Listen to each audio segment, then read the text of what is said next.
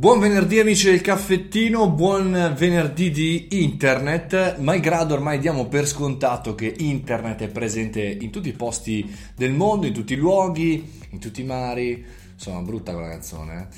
però tornando a noi, credo che abbia anche vinto Sanremo, ma ehm, o, o, giù di lì, ma internet è sempre scontato ed è sempre bello ricordare che non deve essere scontato perché tra l'altro non c'è in tutti i paesi, o meglio eh, c'è ed è bloccato in tantissimi paesi. Quando pensiamo a internet bloccato e controllato ci viene in mente non so perché, ma solo la Cina, no? questo grandissimo paese, direi quasi azzarderei continente la Cina ormai per il numero di persone, eh, ma al di là di questo grandissimo territorio c'è un, un, sacco di altri paesi dove non è consentito usare internet. Guarda, facciamo proprio una scorsa veloce dei paesi, eh, così tanto per ricordarci un po' di cosa capita. L'Etiopia, per dire eh, a giugno diciamo, il governo etiope ha chiuso Inter per quattro giorni in occasione degli esami di fine anno scolastico e poi l'ha lasciato veramente aperto solamente in alcune zone. Corea del Nord, chiaramente, insomma, collegamenti in fibra ottica ma controllati con un numero ristretto di siti visitabili.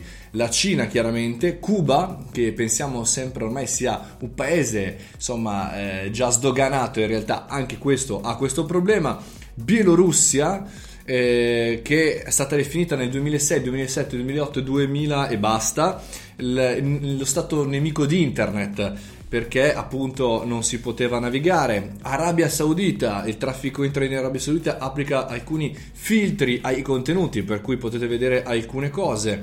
Siria, chiaramente ancora prima della guerra siriana che ahimè c'è ancora eh, hanno chiuso completamente internet e ad, ora, ad oggi ancora ci sono dei problemi per collegarsi. Iran, Vietnam, Uzbekistan, insomma ce ne sono tantissimi.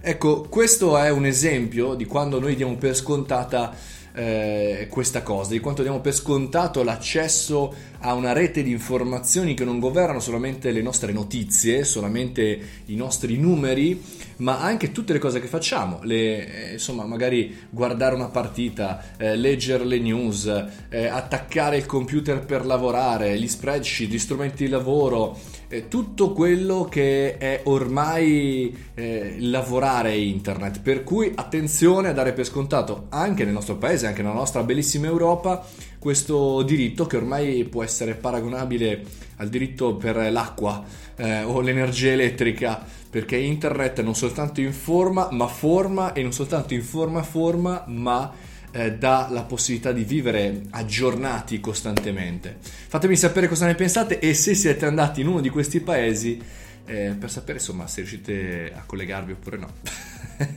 Vado a scollegarmi, ma che è meglio. Ciao a tutti!